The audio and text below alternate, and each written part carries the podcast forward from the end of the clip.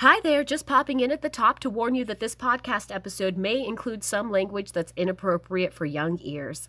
And as always, there will be spoilers ahead. Now enjoy the show.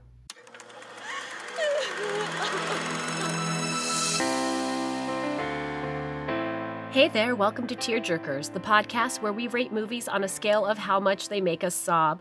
Because sometimes you just need a good cry, and we're here to tell you where to find it.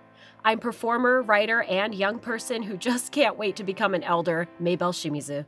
And today I'm joined by a special guest host. Would you like to introduce yourself? Yeah. Hey, everyone. Um, I'm Caitlin Reed, and I am a writer, filmmaker, and lover of languages, and I'm so excited to be here.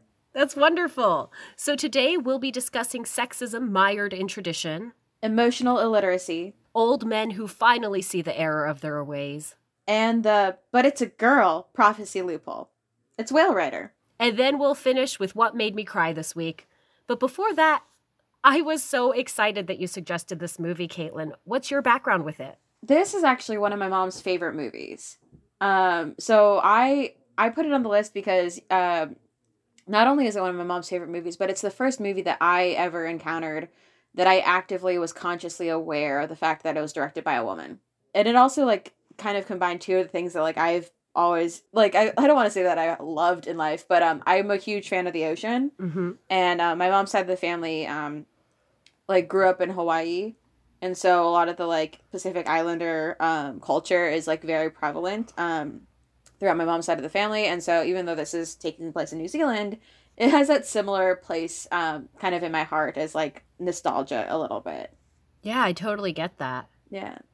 Yeah, on the last episode that you were on with us, you talked a little bit about your heritage as a Japanese American by way of Hawaii. And so I completely understand why you see some of the cultural similarities between a Maori tradition and Hawaiian tradition, Yeah. the Pacific Islands. And um, yeah, that makes perfect sense to me. My first time watching this movie, I want to say, was in like middle school I think it was in middle school. I only saw it one time and I definitely did not understand it. Like watching it today, I was like, oh, I did not get this movie when I was a kid. It completely flew over my head. But um, I loved it. And I'm really glad I got to watch it again as an adult and like really pay attention to it. Yeah. And one thing I really like about it is that now um watching it after I have been to New Zealand and like even though like I I I'm not Maori and I don't know the culture, like I do speak a little like Olelo Hawaii and like I do have that background, but now actively have been to New Zealand and have talked to like people, I kind of understand a little bit more than like differences in the nuance of um Maori culture. And like I know I'm, I'm saying Maori, but like I'm hoping that I'm pronouncing it correctly. Like I'm trying my best. So mm-hmm. I'm so sorry. I'm such a haole. yeah, I, I really hope our listeners understand that at all times we are doing our best to be respectful of any culture that we discuss. yeah. You know, we're never trying to make fun of anyone or take their language for granted. So I take you in the good faith that obviously you intend to pronounce things as well as you can. Yeah. So Maybell, what is this movie about? Only males are allowed to ascend to chiefdom in a Maori tribe in New Zealand. This ancient custom is upset when the child selected to be the next chief dies at birth. However, his twin sister, Pai, survives. At age 12, she enlists the help of her grandmother and her uncle to claim her birthright, but to break with convention, she'll have to do the impossible win over her ultra traditional grandfather. And that's the movie we're going to be discussing. But before we get into it, let's take a little break. This week's episode of Tearjerkers is brought to you by disappointing your grandparents. Ah, yes, disappointing your grandparents. I know it well. so, um, I have a couple of stories. Uh, Most of my grandparents, may they rest in peace, are no longer on this plane of existence. So, these two stories are coming from a place of love. Um, my grandfather is still alive on my mom's side, so he's getting a pass. I'm not going to tell a story about him. Uh, but my grandmother on my mom's side um, is Asian American from Hawaii, and she always wanted me to be more ladylike. In fact, both my grandmothers did. Mm. I was never a ladylike uh, child growing up. I was definitely a tomboy. Um, And I just remember I jumped into our minivan while she was sitting in it once when we were like going out to do something. And she the look she gave me like was so disappointed at the way I jumped into the minivan that I felt it in my soul. Um, mm. so I exited the vehicle and tried again.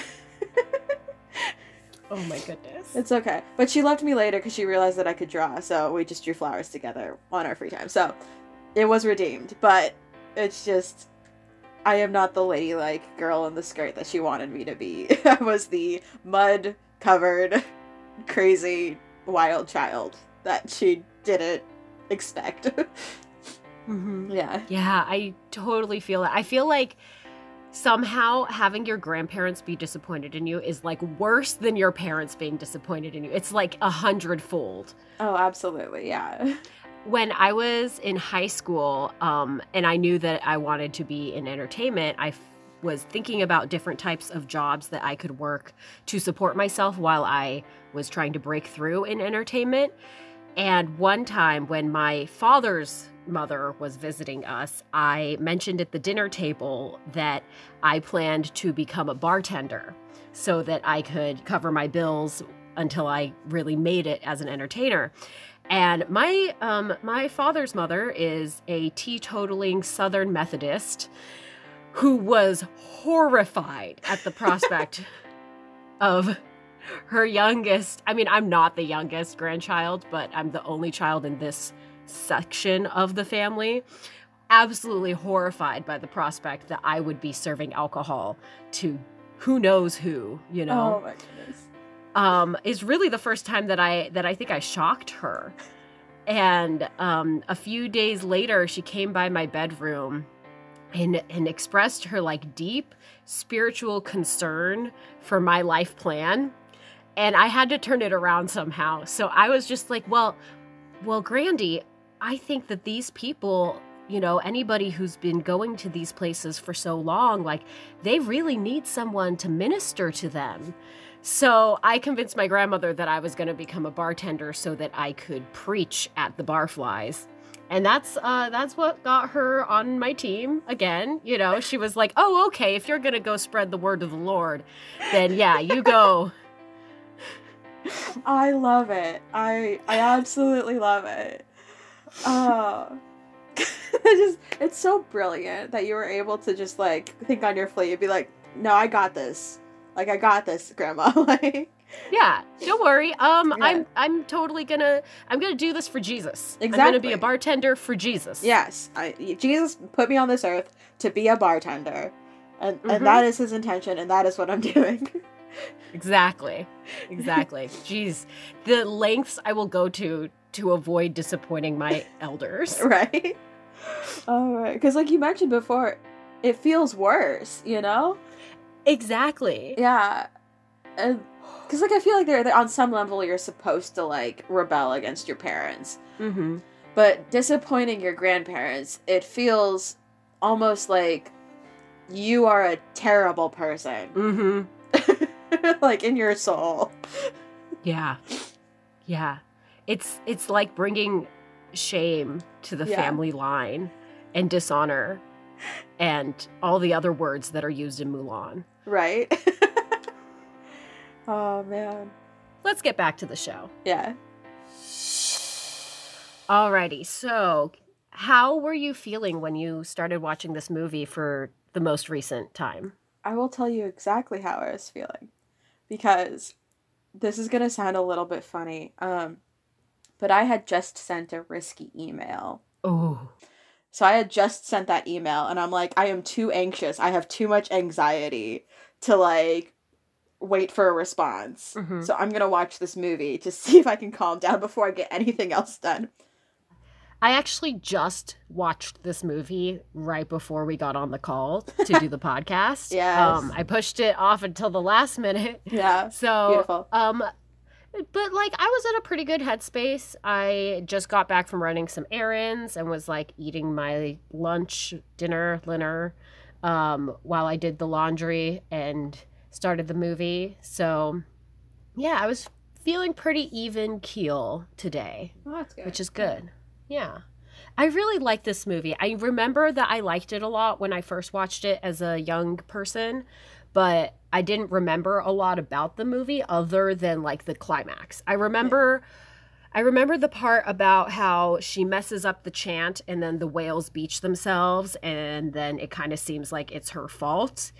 Um, that had a very deep impact on me as a child watching it because of my mother and her religion she told me the that like oh the exact same thing is true about like our religious chant and that if you mess up the amatsu norigoto then like bad things will happen and let me tell you not great stuff to internalize when you're like 12 or 13 years old and you just watch this other 12 year old go on this like very deep emotional journey about yeah. essentially like causing ecological destruction with the power of her um, mistaken words.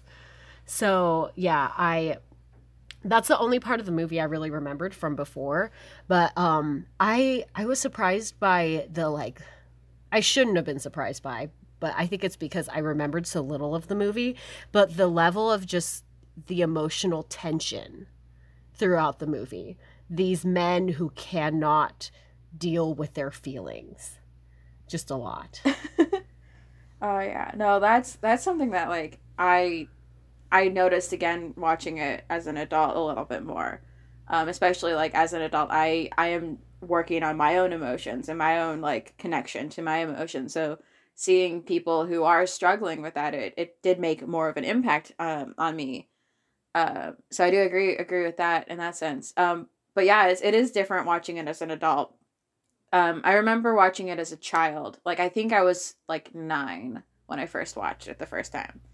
Like I was very young. Um, and then I didn't watch it again until I was about like eighteen or nineteen, and I because we watched it for a class um, in college. And I remember telling people what I had thought the movie was about, and realized that I had like met, remembered it differently than what it actually is. Mm. Like I gave Pai um, more of a heroic like showing of like her skill as a badass um because mm-hmm. in my in my like nine year old brain i had reimagined pai grabbing the like necklace from the ocean and then like mm-hmm. placing it like her being the one that places it in front of the grandfather mm-hmm. and that was a misremembering because that's not what happens in the actual movie and i remember telling someone about it in college before we had watched the movie and she had also watched the movie but she had watched, seen it earlier and she was like that's not how that happens, but I enjoy your your re-edit of it. yeah. Yeah. So I yeah. The heroism in this movie is very interesting to me. Yeah. Because I definitely feel like if this was an American story about overcoming sexism in one's culture, then yeah, Pai would have been the one who was like, "Hey, I showed you with this whale tooth necklace," and like it would be a lot more about her individual overcoming of her situation and not about like the community around her and her family and how everybody kind of has to learn how to get over this tradition of sexism and the expectation that only men are capable of leading. Yeah, what I also really liked about it is that it did it didn't shy away from all of the cultural aspects of it. Mm-hmm. Um, and I haven't read the book that it's based off of, but just just my experience with what it's like to live um, in a community where like there are like indigenous people dealing with the trauma of colonization mm-hmm. like definitely that underlying tone of it all was very prevalent and very much intertwined with all the decisions that every character makes um, and you can't really watch it without like understanding that that is like the history of um, this place, you know? Mm-hmm. Mm-hmm. I really liked um, this part in the beginning where the grandfather is having an argument with Pai's father about his privilege and his obligation. Yeah. Like the differences between having the privilege of being this jet setting artist who goes to Europe and presents in galleries and has a white partner in um, Germany versus like his obligations, his duties to his parents, his tribe, and a lot of the kind of stuff that I feel like I don't know, I feel like it and I might be wrong about this, but I, f- I feel like it's very foreign for white American audiences to hear about familial obligation in this sense, in this very like strong traditional ancestor based sort of culture. Yeah. I feel like in a lot of Western films, we're told like, screw tradition, you know, it's all about upheaval and like the single man's journey to greatness. And this movie doesn't make space for that. Yeah. And I like that.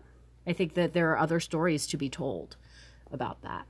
Yeah. And I, I totally agree with you because, like, you do see, especially like in American movies, that American individualism, that sort of like exceptional because I'm an individual genius kind of a feeling rather than a story of community. And one thing that I really like about Whale Rider is that um, it does tap into a lot of um, this community cultural aspect that you see in a lot of like like films coming out of New Zealand about Maori. Um, so you have um, like especially when they like are talking about like the keep like not I don't want to say reclaim, but like the upholding of traditional um, ceremonies. Um, because one thing that I've always admired about New Zealand is in like Aotearoa, the people of Aotearoa is um, they have fought so hard to keep their culture thriving. Mm-hmm. Um, and where uh, Te Reo Maori, the language, is all like is an official language of New Zealand, so it's both English and Te Reo Maori, and also like just seeing that you know they still go to the marae and they still like talk about their ancestors that are carved on the walls of the marae and then they talk about like they they pass down these traditions um and seeing how much work and knowing how actual people um from New Zealand uh like pass down their culture is very heartwarming to me especially after like knowing a lot of people in like Hawaii and like even in like mainland United States, um, the indigenous people, like the Native American people, what they have gone through to have their culture erased. And I'm not saying that like New Zealand is perfect Mm-hmm. because there is this like bright stain of colonialism and they have fought really hard. But it is nice to see that there is still this level of respect and understanding that this is a sovereign people and this is like a culture that is can still be thriving and still be passed down um, and still survive which is something that like again like people forget when it when it talks about like american indigenous because oftentimes people don't realize that we still have like native people that live here whose land this is Mm-hmm. um Yeah. whose culture is still here even though the american government has tried to eradicate it multiple times you know so Yeah. No, I understand. I think um, I've read about the struggle to be seen as real and existing for First Nations people of the Americas. I remember not fully understanding as a child that these were real people who were still alive because of the erasure in our education system. I didn't learn about whose land we occupied until I was in like college and it became a wider discussion. Um, and it- something I really like about this movie is that almost the entire cast is Maori. yeah Like the I think the only shot of a non-Maori person was the doctor in the hospital who was helping deliver the infants. And even then like no lines, just Yeah. in the room at the hospital and then otherwise all of the other actors, all of the characters are in this community together and it is really about this one tribe Yeah. altogether. And it isn't even necessarily about this tribe against the world or against like settler colonialism. Like that isn't so much at play as it is about like their fight to survive in the world in general. yeah My favorite character was the grandmother. oh i love her so much Nanny, oh my gosh. Okay, I didn't fully understand why Pai called her grandfather Paka, but her grandmother Nanny. yeah like the the difference there i was kind of interested in i think it's a very i think it's a very interesting choice um, because her grandfather is so traditional and then her grandmother is a little bit a little bit like cooler yeah let's be real Yep. Um, but I loved Grandma. I loved Nanny so much. Oh, I absolutely love her. Like she I don't want to say ball buster because I feel like that's like not a really great phrase. Uh, but she's a badass. Mhm. Mm-hmm. she's a freaking badass and the way that she advocates for people Mm-hmm. is really great and like secretly also advocates for people like she she's very vocal especially standing up to Koro the grandfather Mm-hmm. but she's also like like sneaky about certain things mm-hmm. like she she like isn't I feel like she's the one that tells uh Pai about um her uncle being really good at, at the Taiaha, right? yeah. Yeah. Yeah. I Yeah. loved that. Yeah. I loved her bits about how her husband thinks that he's the boss. And she's Yeah. like, oh, I let I let Koro think he's the boss. Yeah. Or saying like, you might be the boss out there, but I'm the boss of this kitchen. Yeah. Oh yeah. I will I will decide who cleans the kitchen. Yes. Love her. Love her Ugh. so much. I need I need like a movie trilogy about this woman. Yeah, I I want her same energy f- for like my entire life. She's the type of elder I want to grow up to become. Yes, exactly. Oh, absolutely. Oh man. So, if we're gonna talk about like emotional scenes, like Mhm. because this is tearjerkers after all. After all. After all, yeah. Um, I think the two that always like hit me is when she's giving this speech at the end, and then like her with the whale at the end. like it's just it's such a heavy moment and it's such an emotional moment that i've just it's it's so it it's it speaks to my soul no but like yeah it, if you feel how heavy this is on her Mhm. this burden of both leadership and like maintaining a culture at like she's like what 12 you know? Yeah. 13 yeah. Like the the heaviness of the responsibility of being in this culture and like not just in this culture but like you know hmm her situation. Yeah. and you see that she she deals with it with such grace and hmm understanding and i hate this term but it's true wisdom beyond her years you know? Yes, definitely. I was actually just thinking about how I think it's kind of absurd that um, Koro starts this school to teach the firstborn sons of the tribe the ancient ways, but then he expects them to like be ready to take on the mantle of future chief after what, like a matter of months? Like I saw absolutely no muscle mass gain on any of those kids. Like there's Yeah. no way that that's enough training. Like they should have been attending school for at least 3 years before he takes them to the ultimate test, right? Yeah, right. I mean, like if if I, I mean, I kind of had the option to choose, but my mom didn't. But if, as a Japanese American, I would have had to go to like Japanese school after class during elementary schools, Mm-hmm. like to learn culture stuff. Like, I went to Saturday school. I am Yeah. a Saturday school dropout. Yeah. Um, I'm I did not make it past elementary school, but I I went. yeah, yeah. It's like it's like if if we have to do that, like they have to do that for years. Like they should have started, you know. Yeah. So like and then I was just thinking about how I feel like those boys are all so young. Yeah. Like of course it's impossible for any of them to really be ready to be chosen for this, but at the same time Pai's the same age and you know, why is she more equipped? And I think it's what you said, it's like the wisdom beyond her years. It's the but it's a girl prophecy loophole.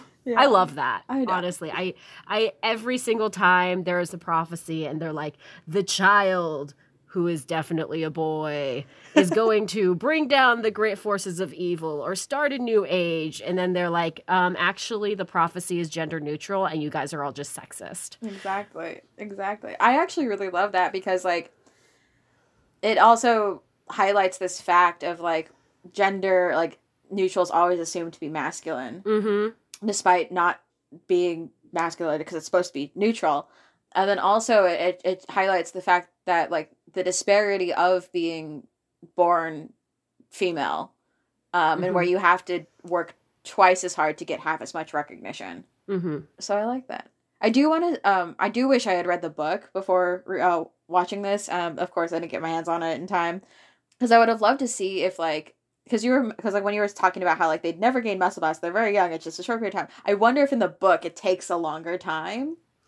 That could make sense. Yeah, Yeah, I definitely understand how in the film schedule they were like, well, we want to wrap the movie within the year. We're not looking to do like a long form project where the actors have to like go through puberty before the end of the movie. I understand that that's probably like a lot, but still. Yeah. Yeah, but for emotional stuff, I mean, I got choked up right at the beginning when um, Pai's mother dies, and then her father is holding her mother's body in the hospital bed.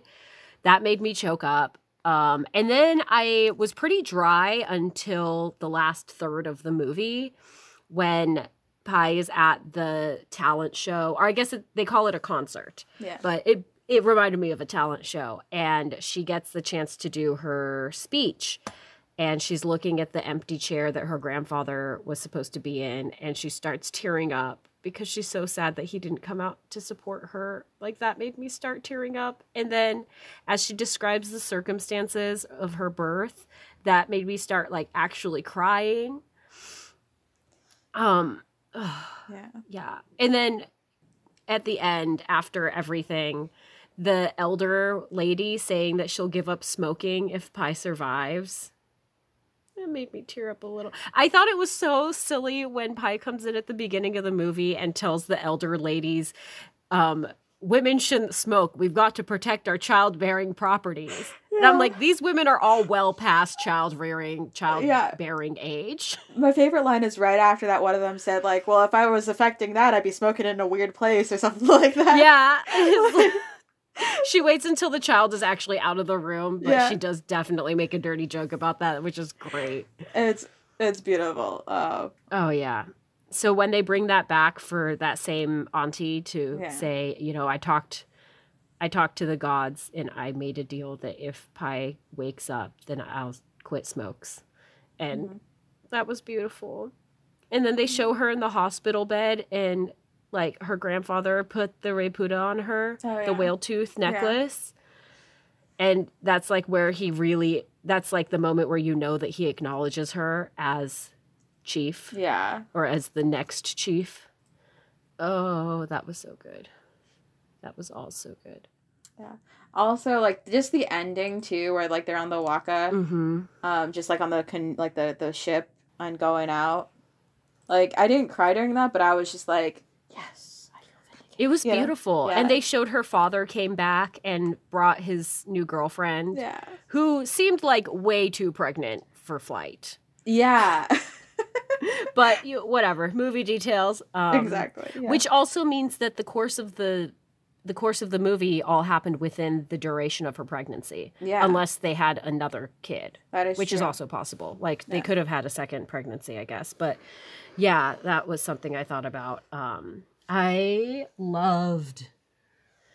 I loved seeing everybody come onto the boat together and also they showed like a bunch of the other women in the tribe um, who were not visible until that moment and they showed that like it wasn't just men who were rowing either like there were women in the mix of the rowing group I Yeah. thought that was great.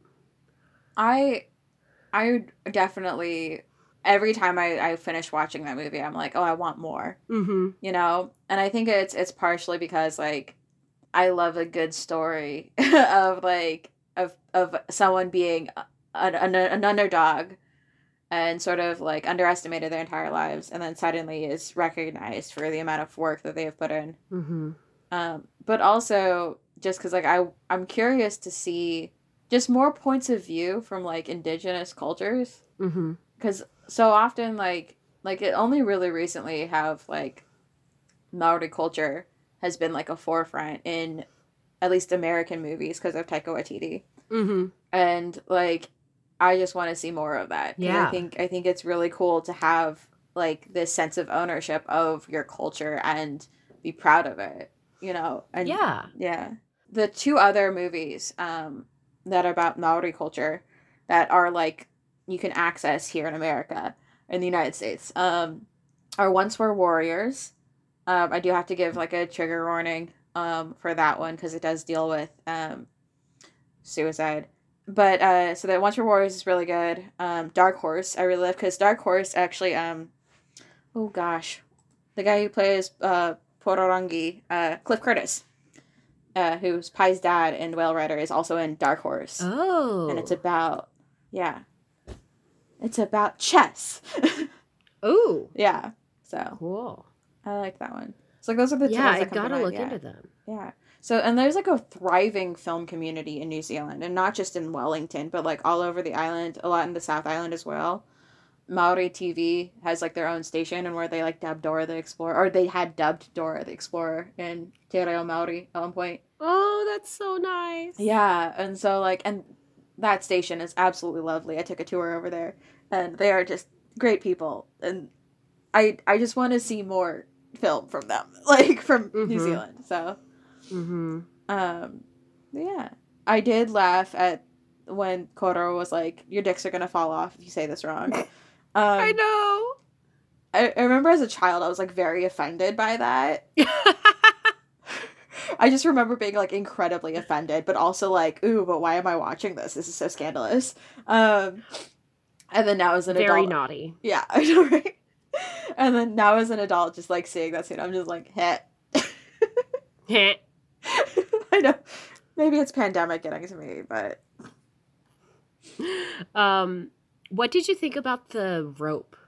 crap. Gotta remind me what that was again. So there was this portion earlier in the movie where Koro is trying to restart the Oh, uh, motorboat motor with Yeah. a rope that's frayed, and he tells his granddaughter, like, "Look at this rope. It's all of these component pieces right, right, yeah. woven together for strength, and each of the threads represents your ancestors and how they all come together to form a strong rope. And then the rope breaks when he uses it. So he goes to get a new one. And in that time, Pai fixes the rope and then gets the motor to run. And then an hour later in the film, when they're trying to save the giant whale, um, they use a rope to try to pull its tail on one end and like push the body from the other. And the rope frays when all of the community members are using it and they give up because the rope snaps. And then Pai is the person who single handedly saves the whale. I think that's like an incredibly interesting visual Mm-hmm. because we've already have the symbolic representation. Koro says this is like your ancestors, Mm-hmm. and having it snap for the wrong people, but work for the right people, Mm-hmm. kind of has this underlying meaning of you are you can be guided, or at least in this situation, you are guided by the people who have come before you. Mm-hmm. And if they want you to do the thing, you better do the thing. And if you are not the right person to do the thing, you are not doing the thing. Mm-hmm. And I think that just it I'm trying like I know that for me, I'm I'm probably going to take it differently from like a western lens um than I would as someone who is in that community. But like from my western lens, it's always interesting to see when there is a discussion about like spiritualism through like ancestors and generational ancestors and being that person to take up the mantle of like this sort of I don't want to say trauma, but like you are the one taking up the way for your ancestors. Because I know that living in the United States, that sort of spiritualism, that feeling of ancestral like lineage, and that it's this is your duty to fulfill what they want you to fulfill, is definitely lost in, in a way of like assimilation Mm-hmm. into American culture.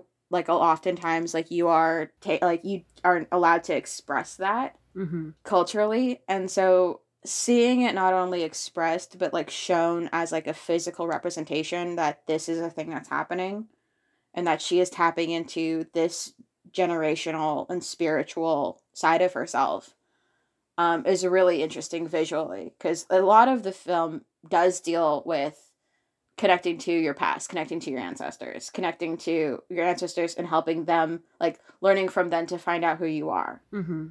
I feel like, in a way, Pai is the literal manifestation of the rope healing itself. yeah Because there's a lot of stuff where her grandfather says that she is the one who severed the connection of the ancestors or not the connection but like the the continuation of the line because her twin brother died at birth and she survived.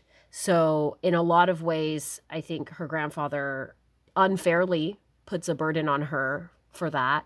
And then when the literal rope that they were using to bring the whale back to the ocean being used by all of the community members except for Pai, that rope snapping, and then her being able to come in and save this whale without the rope kind of shows that like I think that it means that like the ancestors have always intended for her to be the next person and that they actually didn't need the physical rope because she is the like symbolic rope. Yeah. She is the next step and the intention of the ancestors.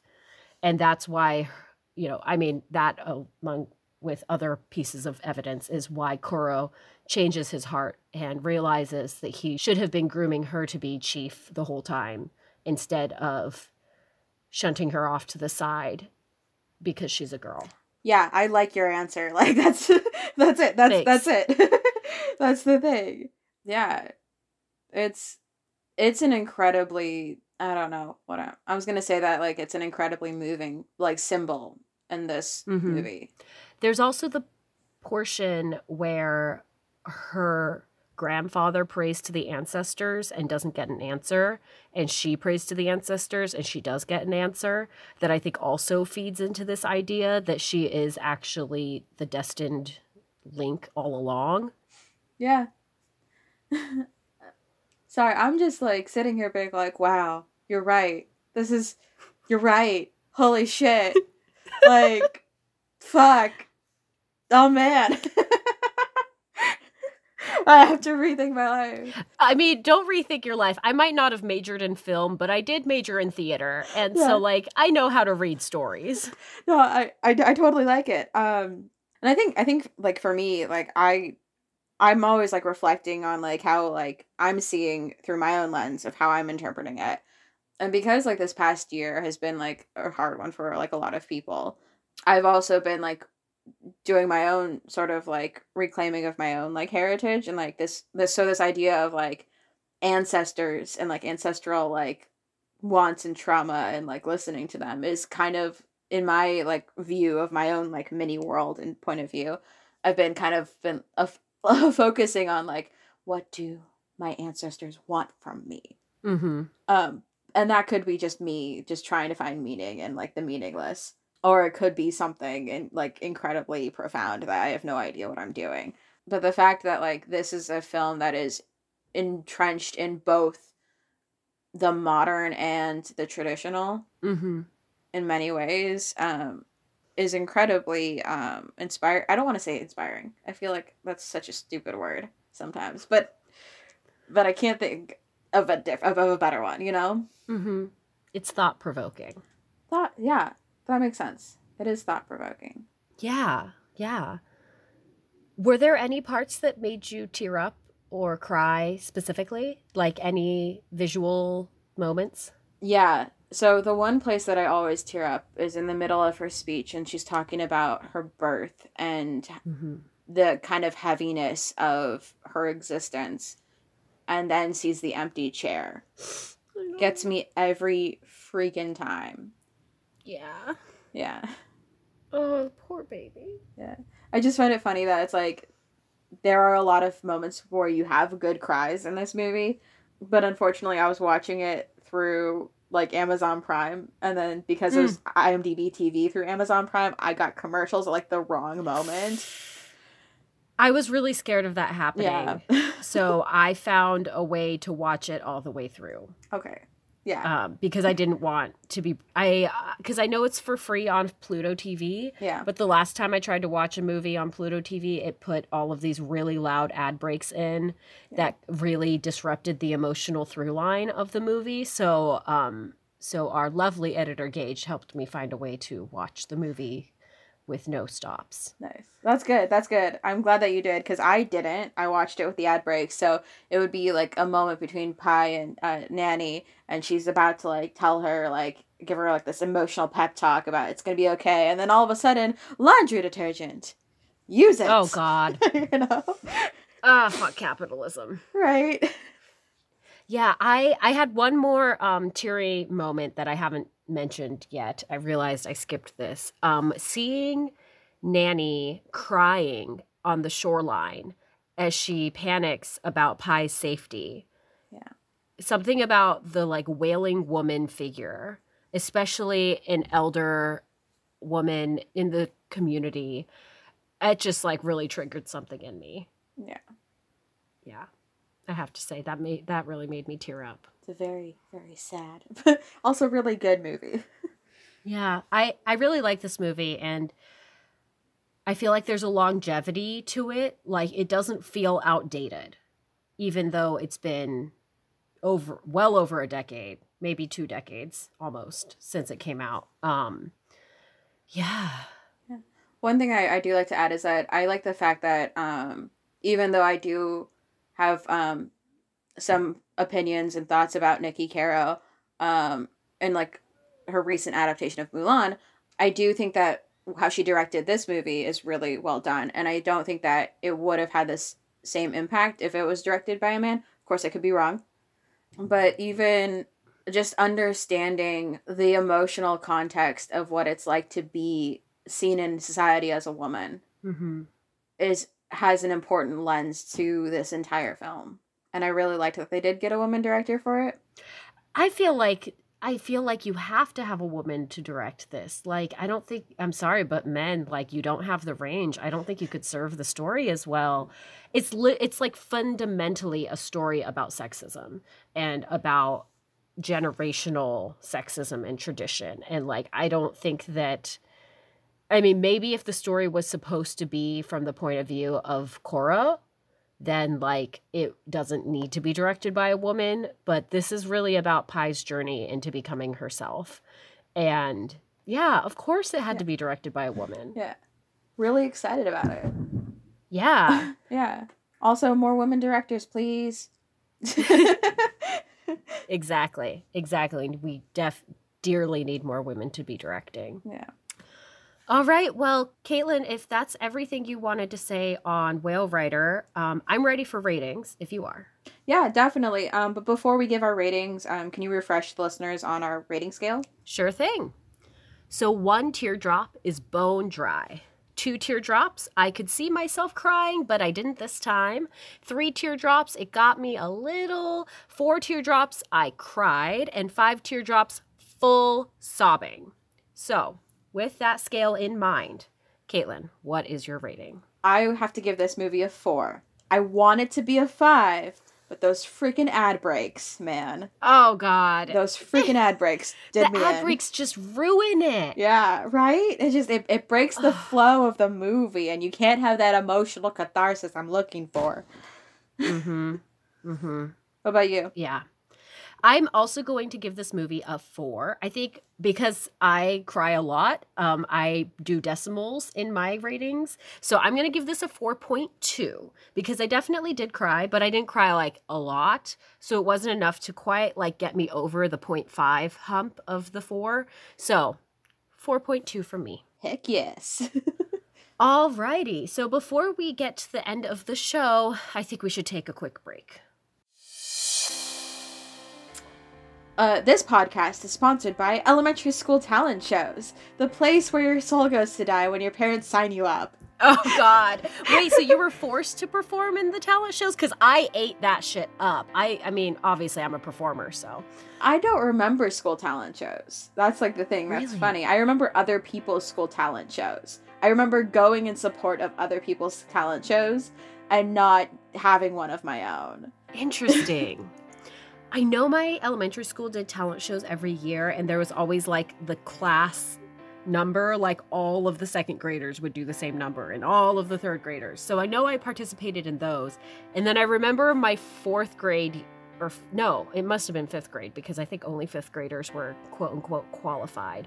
But I actually was one of the MCs for my elementary talent show. So I guess, yeah, I mean, I'm a performer. I, I Yeah. like, love to be on stage. So, but like as an adult, watching children try to perform a number is so hard.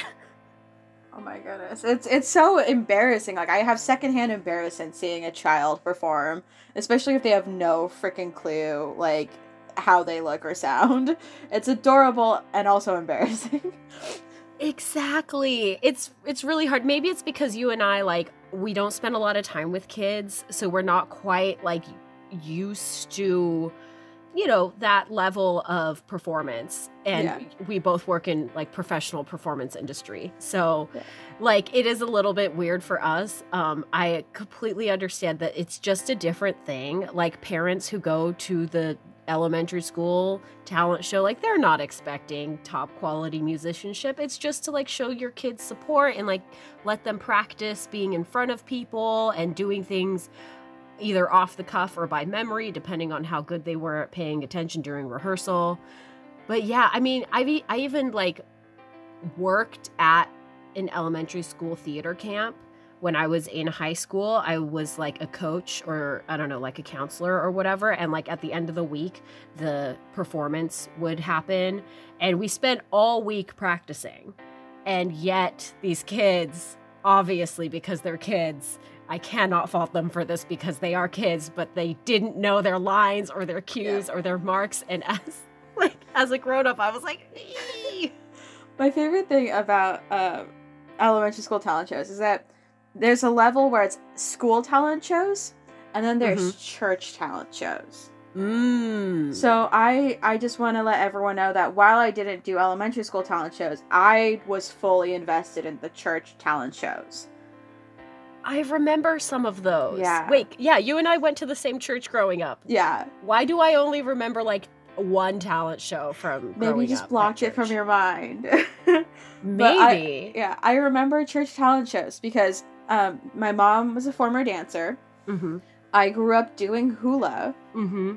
So, um, which you know, cultural dance, fight, uh, kind of a thing. And so there would be two versions of a talent show thing that I would do at church.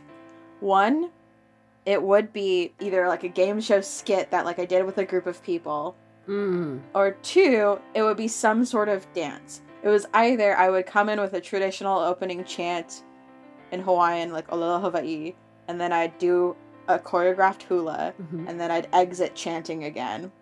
Like total like I don't know if it was like weird of me, but like I was totally into it. I'm like, fucking I'm gonna show you culture, you like American Our church desperately needed some more culture, let Right? me tell you. Like it's much more diverse now in Yeah. 2021, but yeah, Still, when yeah. we were kids, it could have used a little bit more um, Exactly. culture. Yeah. Fun memories. Looking back on it, realizing you were a weird child. Alrighty, let's get back to the show. right. So this week we're going to be closing up with what made me cry this week. And Caitlin, you're our guest host this week. So can you tell me what made you cry this week? The video of Sandra O um, at a Stop Asian Hate protest or rally, I guess it would be, just shouting, like, be proud to be Asian. Mm-hmm. Um, I cried during that, and then I cried because I saw a TikTok of someone being like, hey, even if you are mixed, you are still fully Asian. Mm-hmm. You are not half a human. You are not half as upset about things. You don't experience like hate against Asians half as much. Mm-hmm. You are a full person with a full experience and your feelings are valid. Mm-hmm. And I fucking broke down and sobbed when I heard that. Mm-hmm. Um, Yeah. For context, just because this episode is going to come out probably about a month from now, um, just about 10 days ago or so, the Atlanta shooting targeting Asian American women in day spas happened. And it has been very heartbreaking for all of us in the Asian American community. And it's causing us to have a reckoning discussing racism against Asian people and the discrimination we face and the hatred that we've been dealing with for the last hundred years, two hundred years, forever. yeah. yeah. Yep. So, um, yeah, I totally understand. So yeah, um, those are the two serious things that have made me uh, tear up. And I think in like the earlier podcast that I like recorded with you guys, I was like talking about how like I am in this personal journey of like trying to like and like reclaim but also understand and accept my heritage a little bit more Mm-hmm. and your our my emotions and i'm assuming yours as well have been very high uh, recently about all this and um Mm-hmm. just hearing someone I look up to be like, be proud, um, especially when I'm about to cry, um, but especially when like there are moments in my life where I did not ever want to be Asian, Mm-hmm. um, where I hated the fact that I was Asian, Mm-hmm. and I wish that I was just fully one or the other, that I wasn't mixed. That that last one there, I definitely feel you. Yeah. I didn't necessarily hate myself for being Asian, but I remember wishing that I was just one or the other so that the complications of being mixed race wouldn't be a problem for me. Yeah. I definitely relate to that. Yeah. So, my story for this week, um, the central bit of the story actually was not this week. However, I was telling it to a friend yesterday and it made me cry when I was telling it. So, that is uh, the this week part of that. Anyway, so um, back in 2019, my grandmother on my mother's side passed away. And my um, my grandmother, sh I call her bachan, which is the Japanese word for grandmother. Um, my bachan loved to feed the feral cats in her neighborhood. Um, so, yeah, the cats in her neighborhood got very friendly. They would always come up to the house and ask for food. And it's been like that my entire life. Anyway, back in 2019, my bachan passed and um, my my parents and I didn't make it to the initial funeral because it was just obviously like not enough time to get over there. However, we went back for the 49 day ceremony, which is kind of like another version of the funeral. Um, we lay her ashes inside of the tomb of our family, and there's like an additional ceremony um, because in the Shinto belief, that my par- that my grandparents lived with. Um, the belief is that the soul remains on the earth for 49 days after passing, and then after that 49th day, because 49 is seven times seven, Yeah. um, they the soul will ascend to the next plane. So we went for the 49 day ceremony, um, and we got back to the modern house, and a lot of houses in Japan have what's called an ancestor room.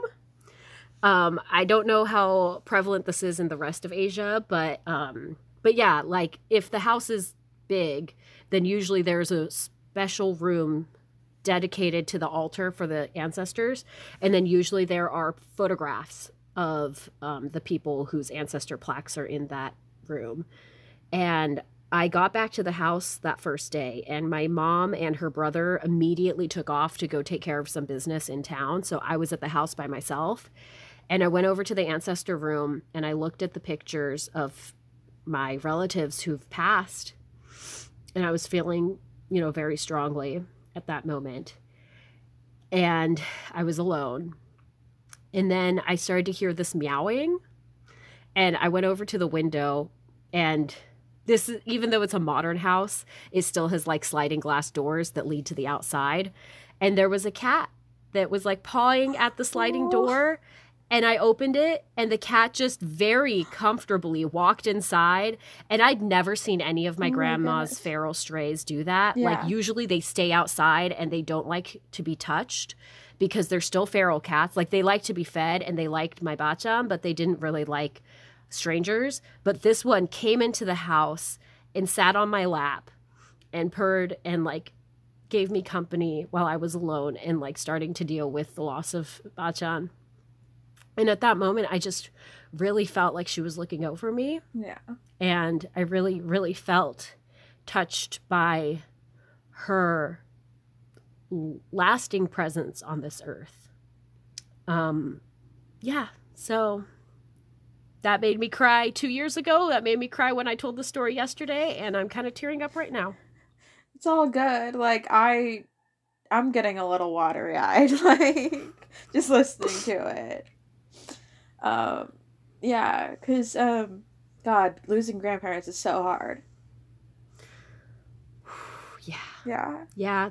I'm I'm definitely still dealing with Yeah. losing Bachan. Like I haven't fully dealt with it. Um I think because in a lot of ways I just like I was like, well, my grandparents are Japanese, so they're going to live to be a 100. Like like Yeah. my great grandmother lived to be 99 years old. oh yeah, no, that's fair. Yeah. I kind of just assumed my grandmother would also live to be 99 years old and that I would have like another 15 years to talk to her and Yeah. to hear her stories and to get to know her as an adult.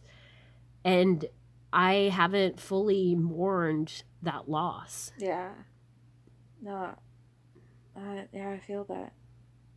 No, when you were saying like Japanese people living in well into the nineties, I'm like, yeah, both my grandma nine like well into her nineties. My grandpa's currently ninety four. Like Yeah. Yeah, I think it's usually common. It it was kind of surprising to me that I lost both of my mother's parents before they hit the 90s. But yeah, I um yeah, I'm still dealing with that. I haven't Yeah. fully processed that grief, which is why sometimes I'll like put on a song about grandmas to cry about. Yeah. And you guys will probably hear about it in another episode where we'll do tissue tunes and I will tell you more about that. Yeah. Um about my process the loss of grandmother song. I I'm very I appre- I really appreciate you sharing this. Honestly, I do. Cuz I think also like for me, I know I am dealing like still dealing emotionally with like loss of people. Um hmm and I know that a lot of us right now are are dealing with this sort of grieving process in a way that we don't really understand. hmm And like I hate to make this like sound super timely and put a stamp on this episode, but like I don't think that we can't not say it. The fact that it's been like a year and pandemic. Hmm and there is this sense of grief that we're all like collectively feeling hmm and like not to diminish your own personal grief or like our own personal grief but like there is something to be said about having to learn and given giving ourselves the space like once we are done with the survival part hmm but like giving ourselves the space to have grief. Because oftentimes i've noticed it's like when you're just surviving you don't give yourself space for that. Yeah. Yeah, that's true. Well, I think that's all, folks. Did you like Whale Rider? Tell us how it made you feel by hitting us up on Twitter at tearjerkers underscore pod. And join the conversation with other listeners on Facebook at Tearjerkers Community. And if you want to send a voice memo with your movie nomination and why that film made you cry, you can send that to tearjerkers.podcast at gmail.com. And if you have a chance, please give us a five star review or rating on whatever you use to listen to us so we can reach more ears. And don't forget to subscribe or favorite so you can be sure to catch us in the next episode. And as always, tell your friends about this podcast. Tell someone you know who loves the ocean about this podcast. Or if you know anyone who's ever ridden a whale or anything similar, like even a dolphin, tell them to listen to us. Someone like me. I've ridden a dolphin. Wait, what? Oh, yeah. Oh, God, you got to tell me this off air. Okay. Definitely, yeah.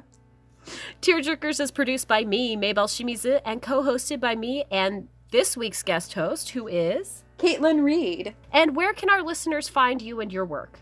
Well, currently, um, CaitlinReed.com, my website. Just follow me there. Um, I should have my YouTube and stuff available um, and social media available on that side as well. Wonderful. Thank you so much for joining me today, Caitlin. It was so great to talk to you. Oh, so great to talk to you. This was a highlight of my week. And another thank you to Oliver for our show art. If you are interested in contacting him about purchasing any artwork for yourself, you can do so by emailing beastcoastarts at gmail.com. And finally, a last thank you to the wizard behind our intro music and the editing hero of this podcast, Gage Pryor. You can find more of his tunes at soundcloud.com slash Lincoln Please.